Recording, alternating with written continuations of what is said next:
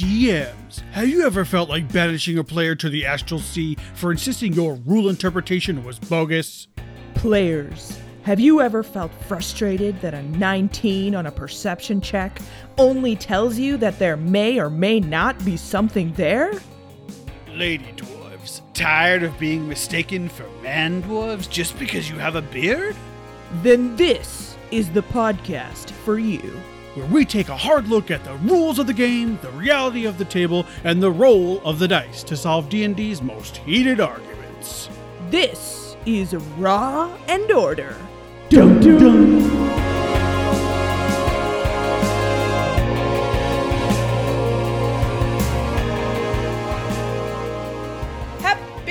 Friday or Easter Monday when you actually listen Easter to this episode. Episode, yep. hmm We were we're recording on Good Friday, gang. I was looking at a calendar and it said like maybe it was my work calendar and it had Easter Monday. I'm like, is Easter Monday a thing? In Canada, a- you get the day off. You get Monday off. Why? That's a I've, evidently that's I don't know. Didn't he rise on Sunday? Like, isn't it Yeah. done? You're done. You're already up. You're you're up and about. You don't Right. need. You're like, let's get started with the week, maybe gang. you, well, you gotta get you gotta get into your cardio. You gotta get the legs moving. I mean, three days rigor has set in, Mama. Like, like his body was stiffening. He's just in there like doing stretches. you Yeah, know? calisthenics, like right, aerobics. right, right. Yeah. Yeah, some Mhm. tai chi. I'm just picturing Jesus with like a headband, a sweatband, doing like and one and two and and, two one. and one and two, like little Richard style. Wait, no, who am I thinking of? Richard Simmons. Little Richard.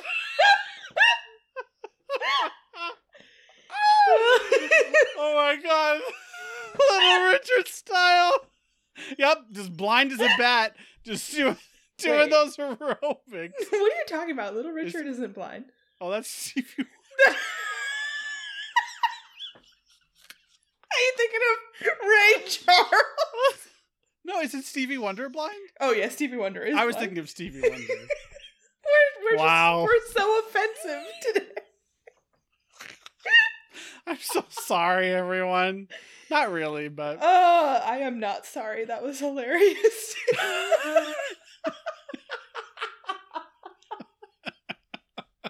oh my god, I'm gonna oh my god. I'm gonna like pee myself while editing this. oh, okay, let's bring it. Let's bring it down to earth. Oh, Okay. It's been two weeks. We have to.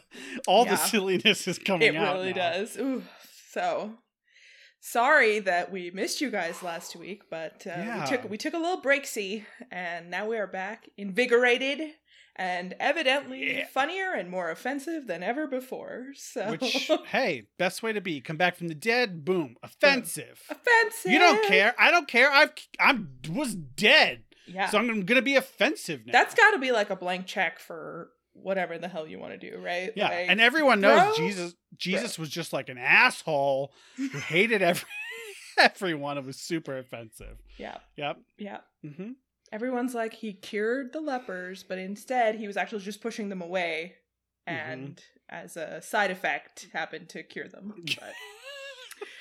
But He's like a paladin that had healing hands. I was like, fuck, I didn't mean to use those points Oh, no. on you, jackass. Yeah. He wasn't he wasn't he wasn't like talking to the prostitutes. He was trying to hire them. I mean, Okay. he's my kind of guy. He turns water into wine. That's the dream. I mean, he That's Je- the dream. Jesus actually was like he was the most hippie liberal, hippy dippy, like socialist, Yeah, healthcare for all, cult leader, Mhm. whatever. Oh, sorry. 100 oh 100% yeah what's that cult when everyone killed themselves with with the haley's comet you remember that With the Kool Aid, or what you know, have you haven't you ever heard Oh, that saying like, "Don't drink the Kool Aid," or you've Yeah, heard but it- yeah. wait but that's oh that's what that's from it's from a cult Yeah. i just thought it was because people liked kool-aid What?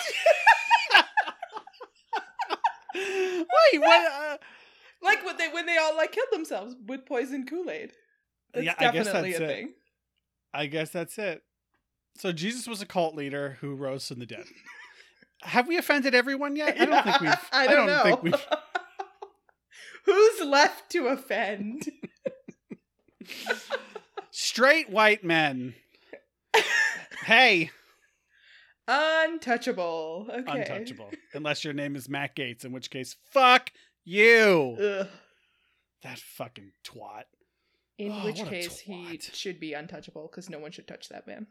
No, he's okay. We're not going to talk Okay. about it. Anyway, what have you been up to? What's going on? What's shaking? What's baking? Shake and bake. Have you ever had that?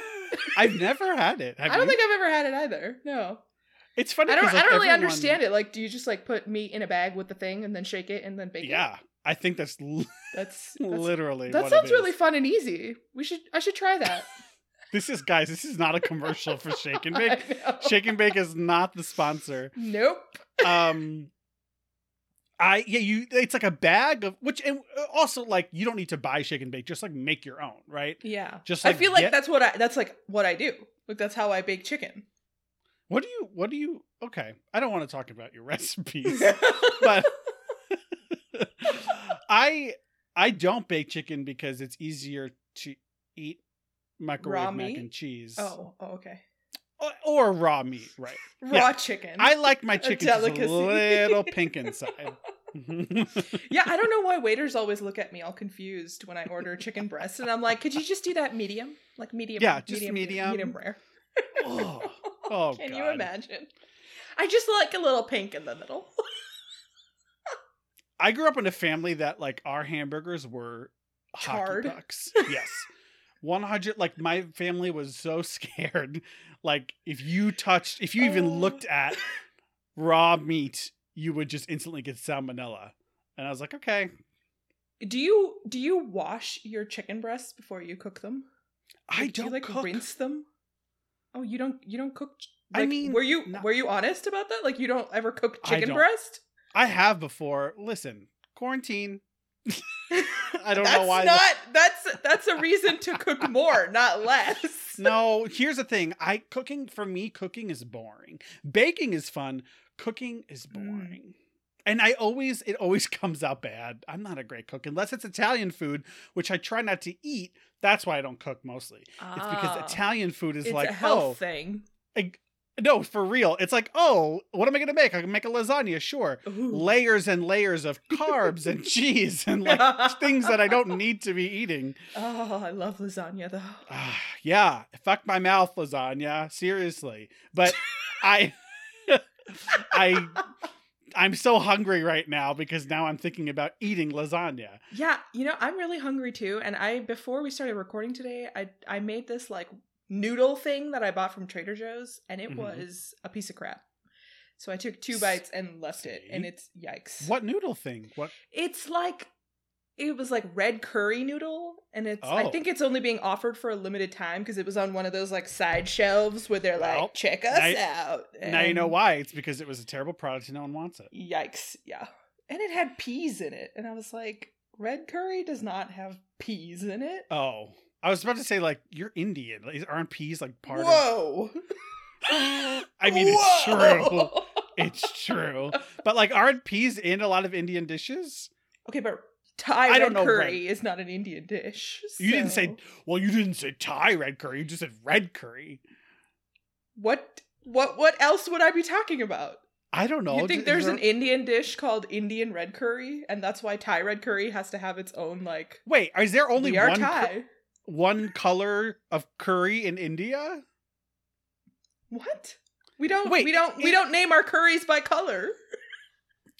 Mama, I don't know. I'm not from. I'm. I I don't even cook. Okay, Uh, I don't know. Full circle, gang. But but I imagine. All right, check off check off Southeast Asians. Okay, um, we only got a few more left. Penguins are pieces of shit. Just trying to hit all the continents. hmm Offending Inuits. Okay, all right. Oh, Checking God. all the boxes. Checking them all. Uh, no, I honestly did not know that red curry was only like a Thai thing. I thought, Maybe I- it's not. Maybe I'm wrong. oh, okay, you don't even know. Whenever I've heard red curry, I have assumed that it is Thai red curry. I mean, you would know, That so is- I'll trust your. Whoa, opinion. you just think I'm like a curry expert because just I'm Indian? pretended. I hate you. I'm done. Never doing this podcast again. Oh, okay. We can't take a week off again because No, I think we, should. become we should, ludicrous. we should do it more often. Luda. Never That's do from that. that's from Justin What? Bieber's Baby. Justin Bieber had a baby. No, this song Baby. Do you remember that song? Baby, Oh! baby, baby. Yeah, I'm o- oh! okay. oh. And in the I'm middle, aware of the song. there's like a rap break, and it starts out with Luda. When I Oh. was 13, I had my first love. I wonder if you if Anna has ever heard this song. yep. Whatever. oh man. Well, So, episode. you know we're we're, at 284 Twitter followers. We're so close. If We're we so get close to 16 chapter more. one. Do you have you written it yet? I have storyboarded the entire novel. Oh And I'm my god! writing chapter one. That's right. I'm so excited. It is good. I I am. think like this. This thing might actually get published, gang. I Like, think I'm really when proud of it. I think when you release it, we should like record it where you do all the female voices and I do all the male voices. Ooh. Um Ready-made and- audiobook. yes. And then like we release those with the podcast. Let's do it. Yes, that sounds excellent. All right, I got to Yeah. learn what kind of accent do Amish people have? They don't have accents. I. I mean, they they do right. Like they're like the. I don't know. They're like what? the uh, What are they- what are they like? do it. I What are they like. Anna? It's gonna be offensive. oh, come on. Uh, my, it- my guy isn't Amish. He's he's Wenger Mennonite. Oh, so we changed it up then. Yeah, but they also do Rumspringa. So Okay. We're okay. So what do they and what do they sound like? Give I, us a little I, taste. I, I don't know. I don't know. I've never met a Mennonite. I probably have. Actually, They I know I have because I used to go to the uh, Des Moines Farmers Market, and they always Oh. like came to like sell pies and shit. And I was like, yeah, yes, and they were really I'm fucking good. Yeah, and actually, the family that I in the novel also goes to the farmers market to sell pies. Oh my god. yeah, When- and they how- and they how- have a carpentry business. Oh, of course, naturally. How long into the it does the story does Anastasia factor in? Is she, like an am- No, she's introduced in chapter two. Like she has her own hmm. storyline that oh happens. god! so chapter this is- one, we meet Jakob, Jakob Jakob Yoder. Yeah. Yoder? Seriously? Oh my god. You're such a nerd. Uh, yep. Like that Supreme Court case? Is that where you got it from? I mean, Yoder is a really common Amish last name. Oh, okay. Well, I didn't know that. It also stuff. sounds like Yoda, which is cool. Oh my god, should I have Jacob be Yes. exposed to Star Wars for the first time and hundred percent. And and they just say Yoda and he says what? And What? no, Yoda. Yeah, have them talk okay, scene. Picture this. They're in a restaurant. It's his first time in a restaurant. So a family behind him is talking about the Mandalorian. They keep talking about Baby Yoda, and every time they say Yoda, he turns around and says, "What?" He's like, How do you know my cousin Brian? He was only just born. He's a baby Yoder. That's How what do they you- sound like. How do you know the cousin How do you know Brian? my cousin Brian? oh my god. We're going down. We're I know they're not down. gonna they're not gonna listen to this. Yeah, but They don't. there could be released people on Rumspringa that decided not to go back that could still be really offended by listening to us. Listen, okay, if you are I like Amish, how I said released people like they Released. were in, in prison. all dear Amish people, do not drink the Kool Aid. Do not drink, the Kool Aid. Um, no, they they they're out on Rumspringa. Mm-hmm. They get exposed to this podcast. Listen, Amish Mennonites, if you would like to be on this podcast, let us know. Yep. We, we will tell you what a Reach out podcast to is us on the Twitter. on Twitter. Do you know you don't know what Twitter is? Oh, great. Ask We'll a friend. we'll- we'll ask a friend. They don't know what Twitter is. Ask a friend who's not Amish or Mennonite. I kid. I imagine this like have you ever seen that scene in Zoolander where they're like Of "It's course. in the computer and they're like they start like banging on the computer like how are they in the computer? Wow. Okay. Okay, have Well, we, we t- have we we, got took this somewhere. Wow. I think so. If we haven't offended you, can you let us know so that we Please reach out offend to us at Raw and Order D and D. Mhm. hmm Um, Well, if we haven't already lost all of our listeners, there's at least one we haven't lost.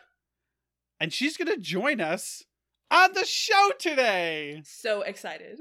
Yeah, we have our our listener and friend Sarah joining us. So, um, so let's get her here. Let's get all going. right. let's get her. Let's get her. Yeah. Yeah. Let's go. Let's go. Okay.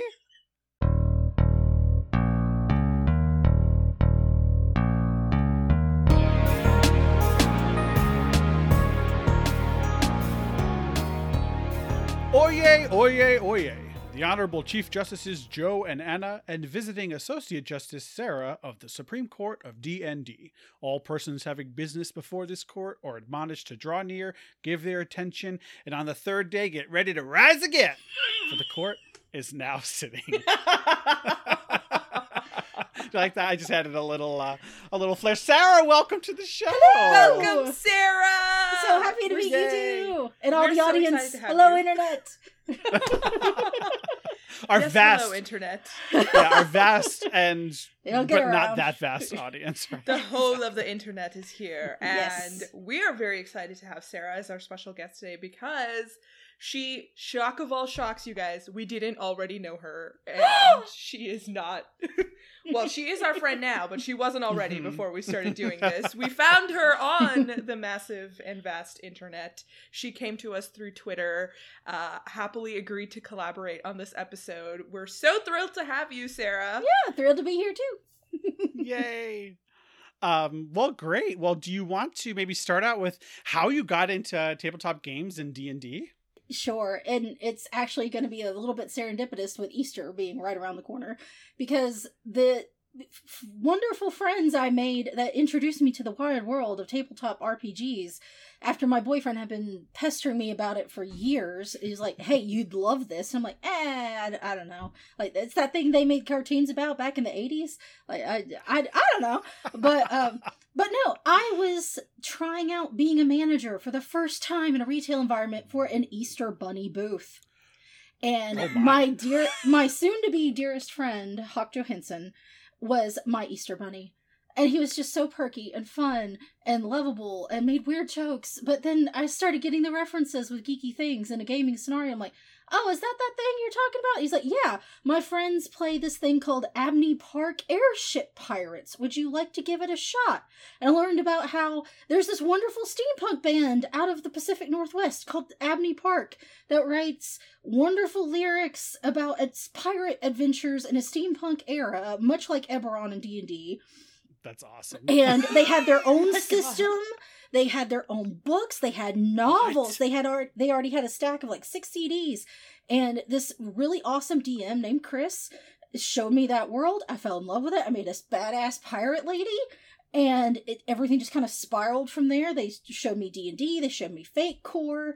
Um like learned all my bells and whistles and after a while we finally got a d&d homebrew game going on mixed with other people's homebrews based on final fantasy and all sorts of other video games.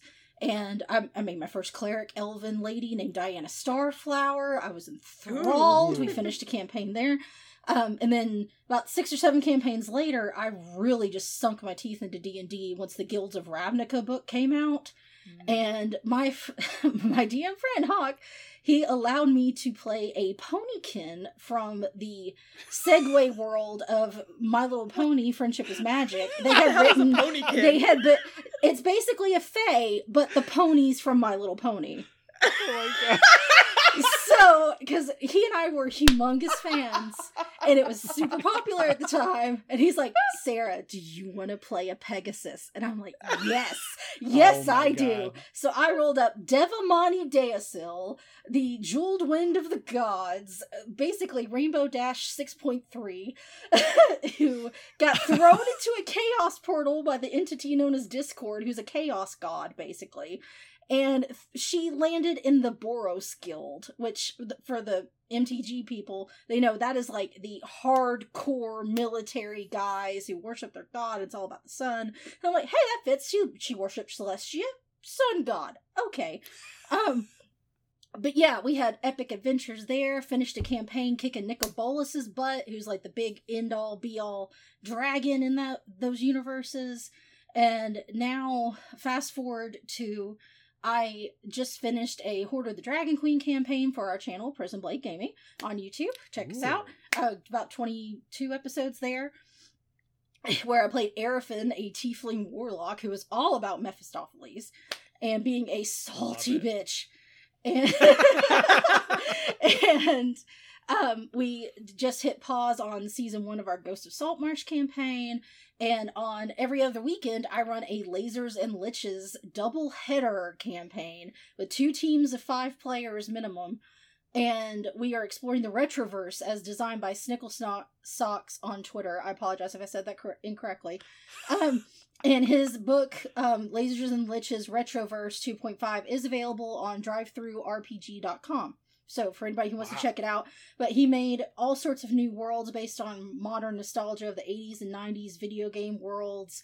Um, I've got a my old player character Odessa Opal is a little unicorn who made a warlock. I'm deal. sensing a theme here, Sarah. Yeah, I'm Yeah, sensing yeah, a like. I, I, I try, You guys, I'm you can't to see get back this, to but she definitely I'm has try- a unicorn in the background of her house right now. yes, that was a wonderful gift from my partner Alan um, for Christmas.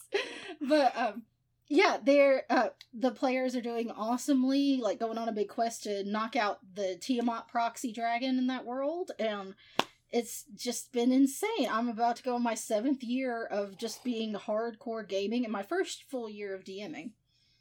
wow. I understood Well- like every other word of that. It sounds amazing. Yeah, Yeah, I'll send you the to links. say, we'll put them yeah, on the bio. of the three of us, Sarah, you certainly have by far the most experience with tabletop gaming. So oh, thank um, you. I'm excited to learn from you through Oh, this sure. process. Um, yeah. Uh, well, and, and how about just sort of what do you do for work? Hopefully, you're not a lawyer Yeah. because that would just be sad. no, my, you, my you mom deserve got- to be happy. Yeah, My, my mom got the poli sci degree, but my o- older sister did used to joke around that I ought to be a judge because I used to think I was always right. But um, no, these It's a good days, quality for a after years in retail, I am working at a print solutions shop for a big insurance company where I print off the big manuals that tell you, "Hey, is this doctor in your network? Go there."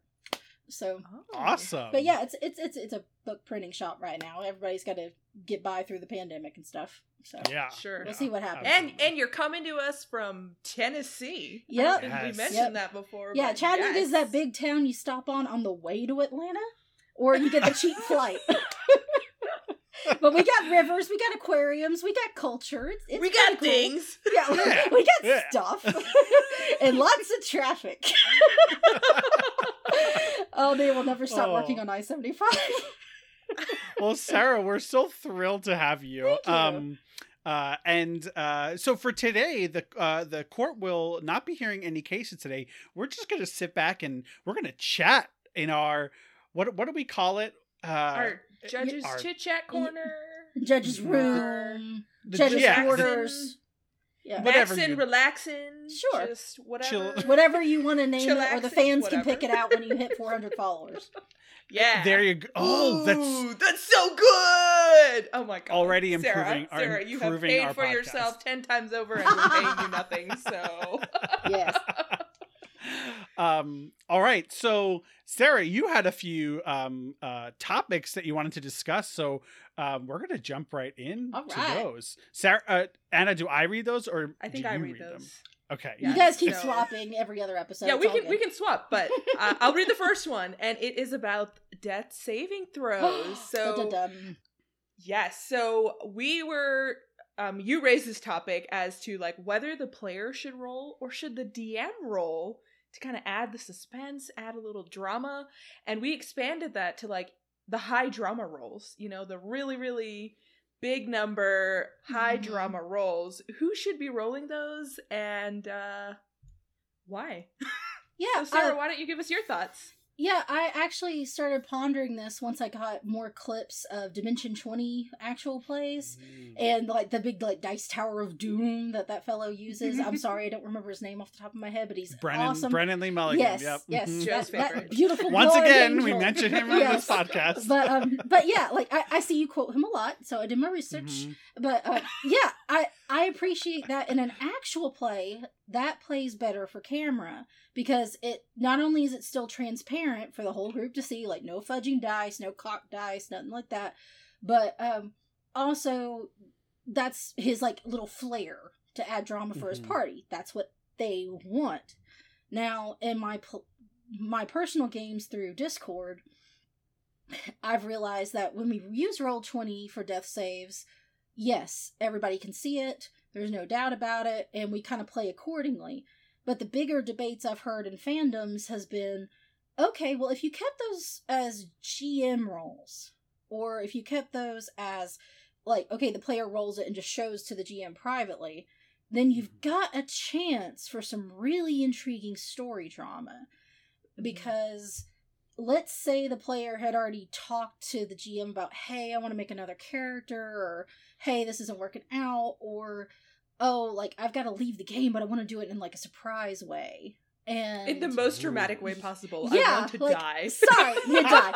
or what's really intriguing from the Guilds of Ravnica book is depending upon the DM, you can have this ability called the Planeswalker ability for your character, which is kind of like the special thing that's homed in the card game and now is a part of D&D where this special thing called a plane spark can unite with your character's soul and allow you to plane shift.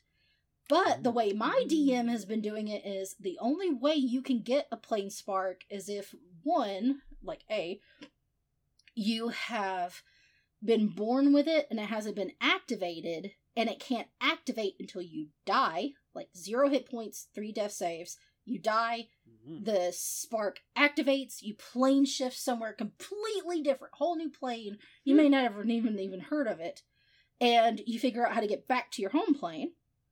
Or the way that my Pegasus Pony Paladin got it was her friend, this beautiful druid, decided, hey, I want Devamani to be able to go home. And the way the DM interpreted that was, okay, Devamani's on her home plane. This is a place where plane sparks exist. Devamani's gonna get a plane spark, and she poofed into another like whole plane of existence. Was lost for about a good hour, and then figured out how to plane shift back, and came back, and her friends were like, "What the heck happened?" I'm like, "I don't know. I teleported somewhere. What the heck happened?" and the best that my character could fathom was like, "Oh, she had been banished or something." But Mhm. no, it it turned out to be a really interesting plot device to come back to. So it I really like that it has the flair for drama. I want to try that Mhm. out when I start another campaign. I think it would be a really good positive thing to do. Just so, like, that way, in like, let's say it's the middle of combat, like, your tabaxi lady falls down. We don't know if she's Mhm. alive or not. Okay, if we don't know that DM, the death save roll, then yeah, Mhm. more than likely, more of the party's going to be focused coming over and saving your furry behind Yeah. rather than oh we know she's fine let's just go ahead and keep beating up on the baddie or setting up this other spell And she'll be fine realistic? like, Right? I, Like- I i don't really I, I understand that dynamic and transparent gameplay, but I'd rather be the drama person. But that Joe? that's that's me. Yeah, so I think I, it's such a good question because it, it gets to the heart of the effect that metagaming can have on a game. And there's some Mhm. people who like to say, oh, I don't really care about metagaming, whatever, and that's fine. Um, but I started following that exact approach where where death saves specifically, um, I don't roll them. Uh, I, I guess I would if a character wanted me to. If if the player said, I don't want to roll this, you roll it, I would and let them know what they got. But um, I have a homebrew rule that says when you make a death save, you message it to me privately, um, or tell if we're at the table, tell it to me privately, and only I and the player know what they rolled. Um, and it's for that exact reason, Sarah, that you said uh, that it. It, it, it creates more realistic tension in the game. If someone's down, you don't know what they're making on their death saves. The only thing you know is if they flat out stop breathing or if they come back up with one hit point. Um, so it's much more exciting to be like, I need to go fucking heal that person. Or if your cleric or druid or healer falls, it's like, fuck, the one person who can heal everyone just fell. We got to get that person up. Um, yeah, so uh, so Anna, you currently play in a campaign where you yourself have had to make these death saves in Yes. private. Um, what are All your campaign, thoughts? I think I've had to make death saves in all In- three well, of the campaigns that I play. right. I've, I've been down a lot. and I'll tell you, I, I actually I didn't know that they were supposed to be rolled in public and that everybody was supposed to know. I thought it was supposed to be like a private thing that you only told your Ah. DM because that's the only way that I played. All of my DMs do it like that because so does Clint. Um, and I, I love that idea. Like I I thought I think it's great that only me and the DM know and that like the rest of the party is like frantically trying to save, save me and and bring me back up. I actually love even more the idea that only the DM would know because I'm like, oh mm. my gosh, like I'm gonna sit here in anxiety and I don't even know. Like I'm I'm hoping the rest of the party comes to save me. I have no idea. And then I do think that like if I have two fails, then the DM has to be like, "Do you want me to roll this, or sh- do you want to roll this?" Because that- that's if fair. my character's about to die, I probably want to be the one responsible, Yeah, And, uh, it- this not- is probably one of those be things that forever bitter against the DM. yeah, this is probably one of those things that needs to go on the RPG consent checklist. yeah. right, right. How much 100%. power do you want over the Reaper? No, but it's such a good. i- i- i- And it really does change things. I remember playing in game, and I guess you know, Anna, to that point, like I guess the rules don't necessarily specify, to my knowledge, that it, the roll needs to be public or private. Sure. But um, but I, I- I think a lot of people have have instituted this homebrew rule that you make the roll and just tell me what the roll is because we don't want to have people say, "Oh, you've already succeeded twice. I don't need to worry about you. I'm going to go do damage." Right. It's it's we want you to keep the role play going through combat, and that's one way to do it. Yeah, rules as written, I've got it here as y- you, the player, make the rules. There's nothing specifically stated about whether or not it has to be public. It just says roll a d20. If the roll is 10 or higher, you succeed, otherwise, you fail. So, yeah, you could just be sitting at the table rolling. Nobody Yeah, like, knows what the heck's going on. You have to tell, and then you who just fl- and you just flag the DM when they're like, "Have you gotten three of a kind yet?" Right. So yeah. That it's yeah. it's that's spoopy. I feel like the DM probably needs to know though. yes, yes, that would yeah that, that I, would well be and that's interesting anna so sarah what about specifically the the sort of offshoot that only the dm knows yeah. Then it's one of those. Okay, you can. I'm usually more of a benevolent DM. I'll let players know, like, yeah, they're not moving. Yeah, you don't see their chest rise. They seem to be dying more and more. Yeah, Look at all that blood get- seeping out get- of their wounds. She's getting a little pale. Uh, but like my, I, I've there was one time where my warlock got knocked down really bad by a neon dragon from this retroverse, and she had failed two saves. She was like choking on a neon God. cloud of gas, and luckily the f- a fighter came up and was just like. Yeah, she's down too. I, I gotta go for her. And he double dashed and fed her a healing potion. But if he hadn't known, like I, I could have a whole new Mhm. character right now, and I, I, it would be interesting if the DM would give a clue, but I it's have never completely been up that to your party. anxious. Yeah, yeah, Mhm. but yeah, it's completely up to the party. I, I just love that theatrical drama because that seems to be what my group wants. yeah Nice. oh, All right. well yeah a- a- and i think i think there is something to be said for the dm playing a part. So i, I have some homebrew rules on on character revival. So when a character is dead i basically took matt mercer's rules that he uses in critical role and adjusted them and tweaked them. And uh, basically the rules say that the homebrew rule says that the, the player can make the final roll so whatever whatever player is casting the spell has to meet a certain um, uh, ability check score, but uh, I, the the rule specifically says the player can ask the DM to do it for them. So um, uh, certainly, I think that there's something to be said for just like letting that just be out of your hands, because in that moment, it's kind of like, yeah, this it's in this sense, it's like it's really up to your your god or or whatever you know magical force is actually at play casting that spell, right? Yeah, So. we we've had a cleric or two meet their god and be like, "It's not your time yet, flick. Get back there. I gave you a quest for a reason." Right, right, right. All right. Well, let's move on to discussion topic number two. I think you also brought this one to us, but the best and worst cantrips and the best and worst spells. Oh, and man, uh, yeah. Yeah, I feel like you have you have opinions about this. Yeah, here, here's about my this. hot take for a second. I'm so ready. Let's hear it, Sarah.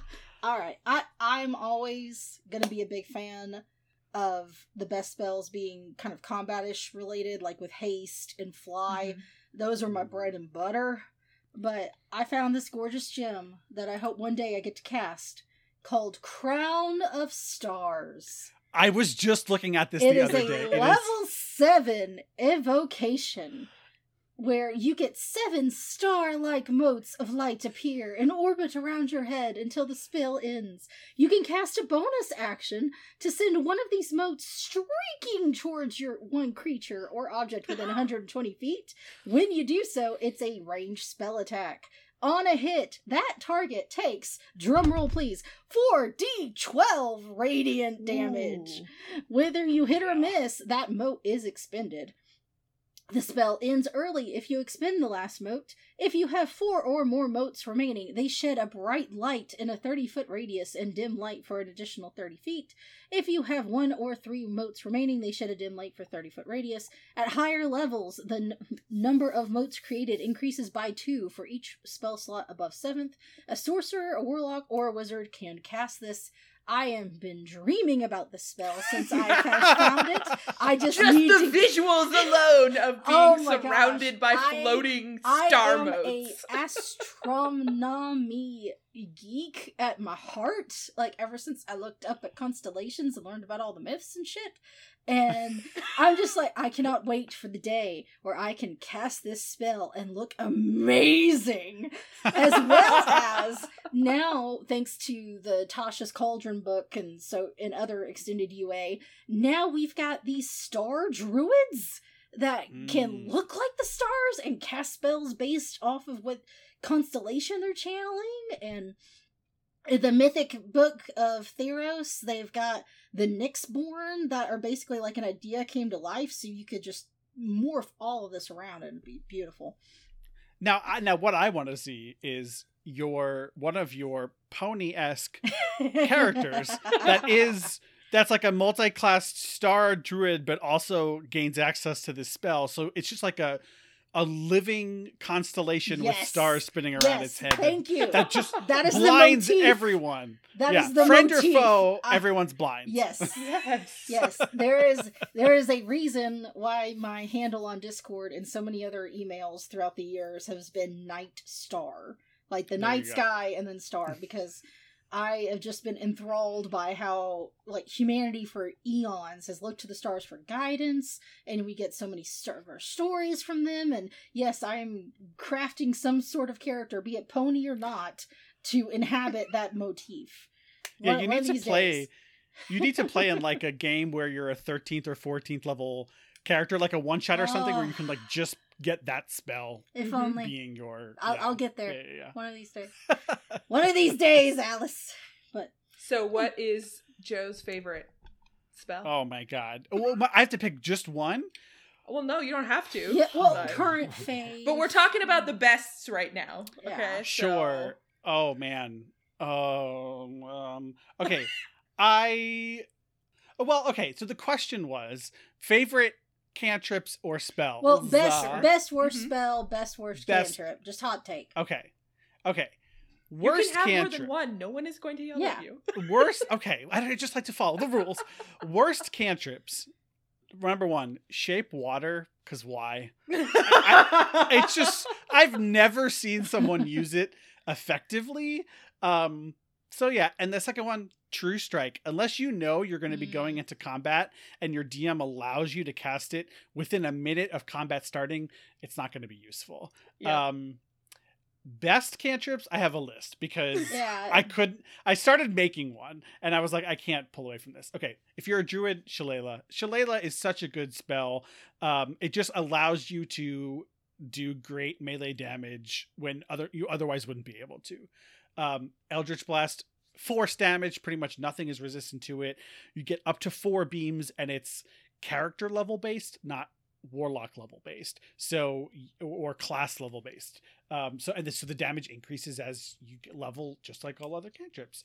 Um, uh, message because who doesn't want a walkie-talkie? Mhm. Toll the Dead because Toll the Dead does a D12 of necrotic damage on a failed save, which is fi- if the if the creature. Yeah if the creature has lost health and it's a 60 foot radius like amazing uh create bonfire because it's a lot of fun and guidance because you get that plus a d4 Yeah, I'm a fan awesome. of prestidigitation. I have lo- oh I have made so many like NPC friends just by being like, "Let me clean you up a little bit. Let me." Yeah, are you kidding me? Like, the- cherry blossoms the role and play sparks. the role player in me was like favorite cantrips thaumaturgy prestidigitation because that is all just like out of combat having a good time doing Mhm. weird shit Yeah. love that Yeah. and, Yeah. and my It's- worst cantrip was also true strike which i took Mm-hmm. as a uh dragonborn bard because i was like cool i'll get to know everything about the enemy and then i was like when the fuck do i use this effectively never oh yeah, uh, okay I haven't used these because my characters just haven't had access to them. But magic stone, my crossbow does more damage than magic stone. Come on. I But- okay. No, we have a druid Oh. in our in our game, and okay. So I don't know if you've listened to the most recent episodes, but we just came out of a 24 hour battle. Oh, oh Okay, Damn. so it, Okay. it didn't it didn't last 24 hours, but we were like we were on alert for 24 hours and played I think five or six different Individual battles without a long rest in them oh, and our druid was- no. Was creating these magic stones and like handing them out to people okay. to take care of and they were very effective and fantastic Yeah. So, and mag- big yeah, fan. magic stone is that I, it, it, it, it requires the right circumstances, but for a druid especially, or for a class that doesn't have a lot of good ranged options, magic stone's Mhm. actually pretty baller. Huh, yeah and most of our battle was ranged so it was really really handy for him to be handing out those uh magic stones and i'll also say mage hand is one of my favorite uh Oh yeah, that, that's good. always for handy. sure for sure yes. Anna. Spell- Yeah, Anna, what about spell-wise- spells? Yeah, Yeah, okay, spell so- wise, worst, I would. Just because they have been the bane of my character's existence slow and teleport.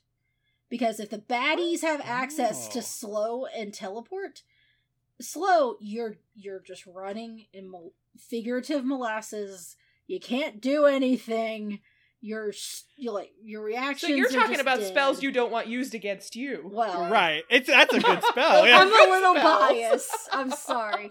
But it has become a running gag in all of our Prison Blade games where we say, goddamn teleporters, when the baddies are just like, no, I don't want to fight you. Bamf. And I'm like, i was like teleporting sounds amazing what do you mean that's your worst it, spell it is nice.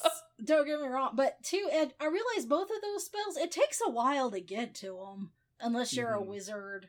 And Yeah. I'm just like, come, come on, give me something faster. Like, if I want to, if I want to get 50 feet from point A to point B, I'll be riding my freaking flying broom, please. Like, like I don't have to Yeah. bamf. I'm just gonna fly and close. yeah, force force your DM to give you a flying broom. That's it, obviously. well, he broke mine in the last campaign, so I'm gonna have to get another one. oh yeah, Well, they- Anna, what about what about you, Anna? What what are your worst and and favorite spells? So okay, so like when I was reviewing the spells, you know, I I was paying attention to their level because I'm like, what's realistic for me to actually say is my favorite spell? Because what am I actually going to be able to use while I'm playing, and how long will it take for me to get something like a seventh level, whatever, whatever? Mhm. So I'll I'll say like at at a basic level, low level spells that I love, bless is among them. Mm. It's just oh god, it's such a good spell, Yeah. right? Like it's so good There you go, Uh, buddy. yeah, exactly. and and like cure wounds, Oh yeah. always so nice to have in your back pocket. And okay, because my dragonborn bard, my lovely Jin, I love him so. Um Leomund's tiny hut Oh, is yeah. like such a the good most spell. incredible Who thing doesn't want a magic ever tent? invented. Magic 10 is I pop awesome. that HUD out like literally every long rest. Yeah. Don't I, Joe? But I You- you- oh no! Oh, of course. If you have access to that spell and you're not doing that, you're insane. Like you need to be casting Leomund's Tiny Hut constantly. It's Yeah. so good. yeah. Um, yeah. And I didn't even realize before I started playing that character that because it was a ritual that I don't even use a spell slot for it. I was Yep. like, oh, boom, done. Every single time, anywhere we go, Leomund's Tiny yeah, Hut. this is the reason Mhm. why I took Pact of the Tome, so I could cast spells like that and not burn There you go. I Yeah. love my grimoires. They are beautiful. Um, so I'm gonna say I'm gonna agree with you, Anna, for favorite spells. Both Liam's Tiny Hut and honestly, Bless I think is probably one of the best spells in the whole game. Mm. Um, uh, and it's a first level spell, which is insane. Um, I'm also gonna throw in there Find Familiar. Pretty much all all of my characters in some way or another will get that spell. It is just because having a familiar is so freaking useful Mm. it can do so many things both in combat and in roleplay and it just it just i don't know it just enhances enhances the game so much for me um What and- would be worst for you, Joe? Well well spells. hold on one more spell i'm gonna actually quarrel a bit with cure wounds so I, I think Cure Wounds is actually a pretty mediocre spell. And the reason is because I think Healing Word is vastly superior. So because e- of the range? because the of the range and it's a bonus action.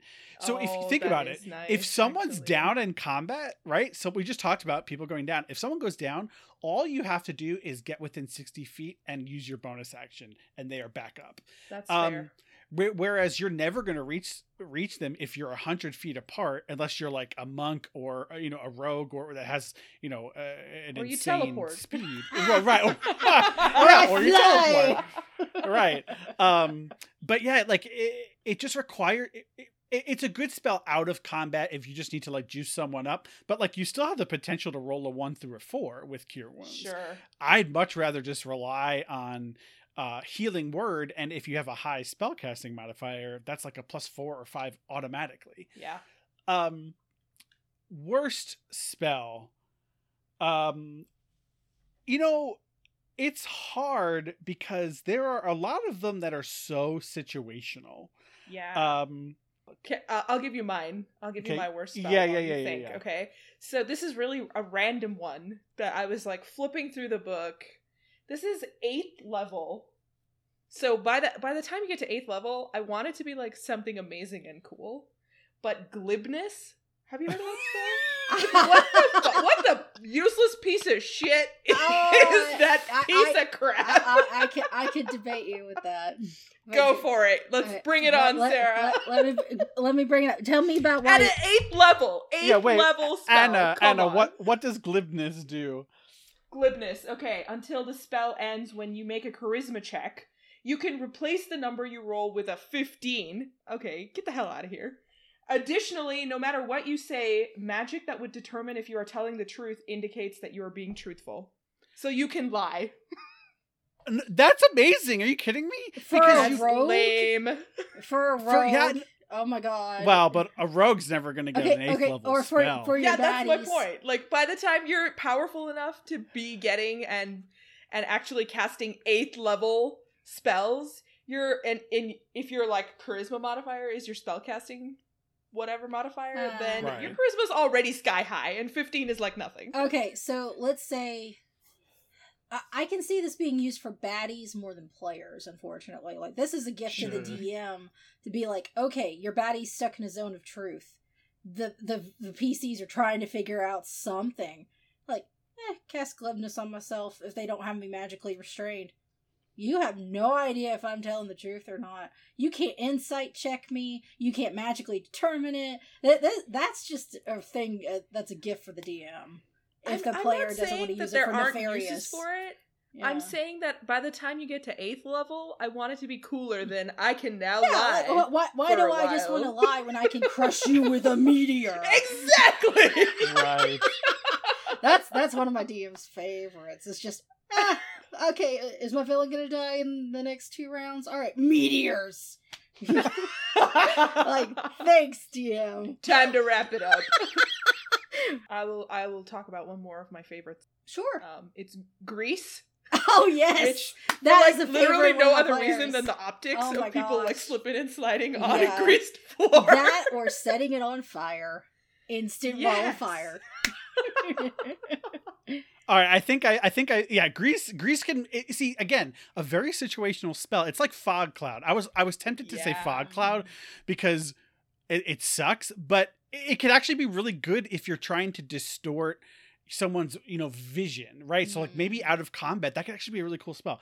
I think i found it though. It's from xanathar's guide to everything. It's called skill empowerment. It's a fifth level spell and it uh it's for artificers bards sorcerers and wizards.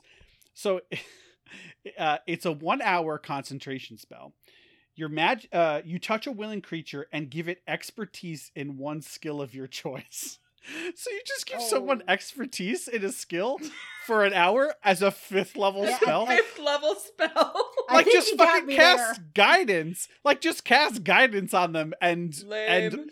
and hel- use the help action you're gonna burn a Lame. S- Summon the comic book guy. Lame.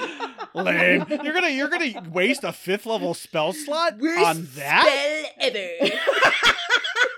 Why can't I just Done, polymorph bro. you into something? That's a better show. Dunzo. um other great spells honorable mentions i have to just Oh, sure. moonbeam oh, Moonbeam. Moonbeam. Yeah. so fucking good yeah. uh and spirit. I spirit bet Sarah loves that one. Well, I'm a bit. I'm a bit of a lunatic. I mean, I can't deny it. well played well played um uh spirit guardians and spiritual weapon Oh. uh, for clerics Oh, Oh Mwah. yes. beautiful Yeah, spells I've only done Um, paladins, so it's it's been a while since I've played a D and D cleric. I, I gotta Oh. craft Oh. that. there are some paladins that can get spiritual weapon So- Ooh. The- okay, so Yeah. this isn't a particularly like phenomenal spell or anything, but the one time I played the life cleric um for our Halloween one shot, Hmm. Mhm. I got to use animate dead to just like make some bones on the Oh. ground come to life and then be like my pal walking around and I was like, this is a blast. This is amazing. yeah it can definitely be a great spell I, i'm playing of course the cleric and necromancy wizard um and they get to for e, for every time you use that spell you get to uh raise an additional body and they're stronger at higher levels Oh dang. so okay. yeah it's pretty cool Yeah. um awesome such a good question I know that was such a fun discussion.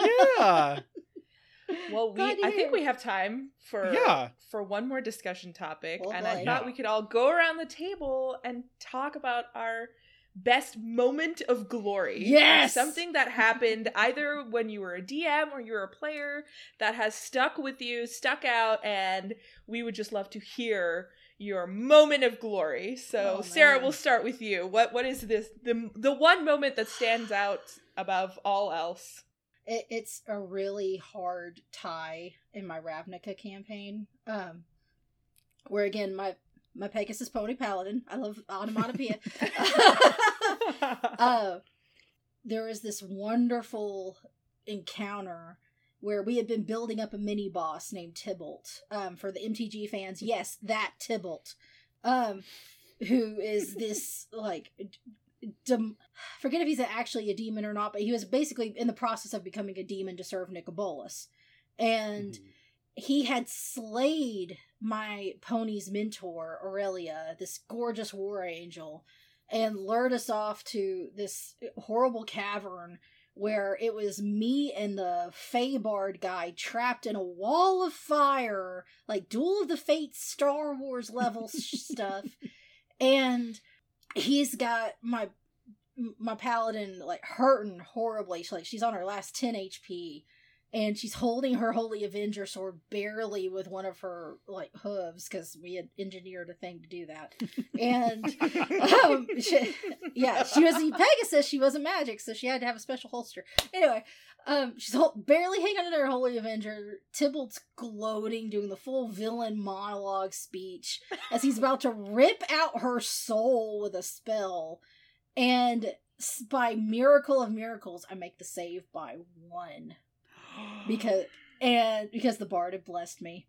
And I'd like he had made this big speech about how your party will weep for your death, and I'm just like, nobody's dying today, you red oh. bastard. She gleans, gets the light to reflect off her sword, blinding the dude, and then manages to carve into his chest and just getting his heart Oh, to turn into oh, ash from all the radiant damage. And like I I have dreams about that encounter.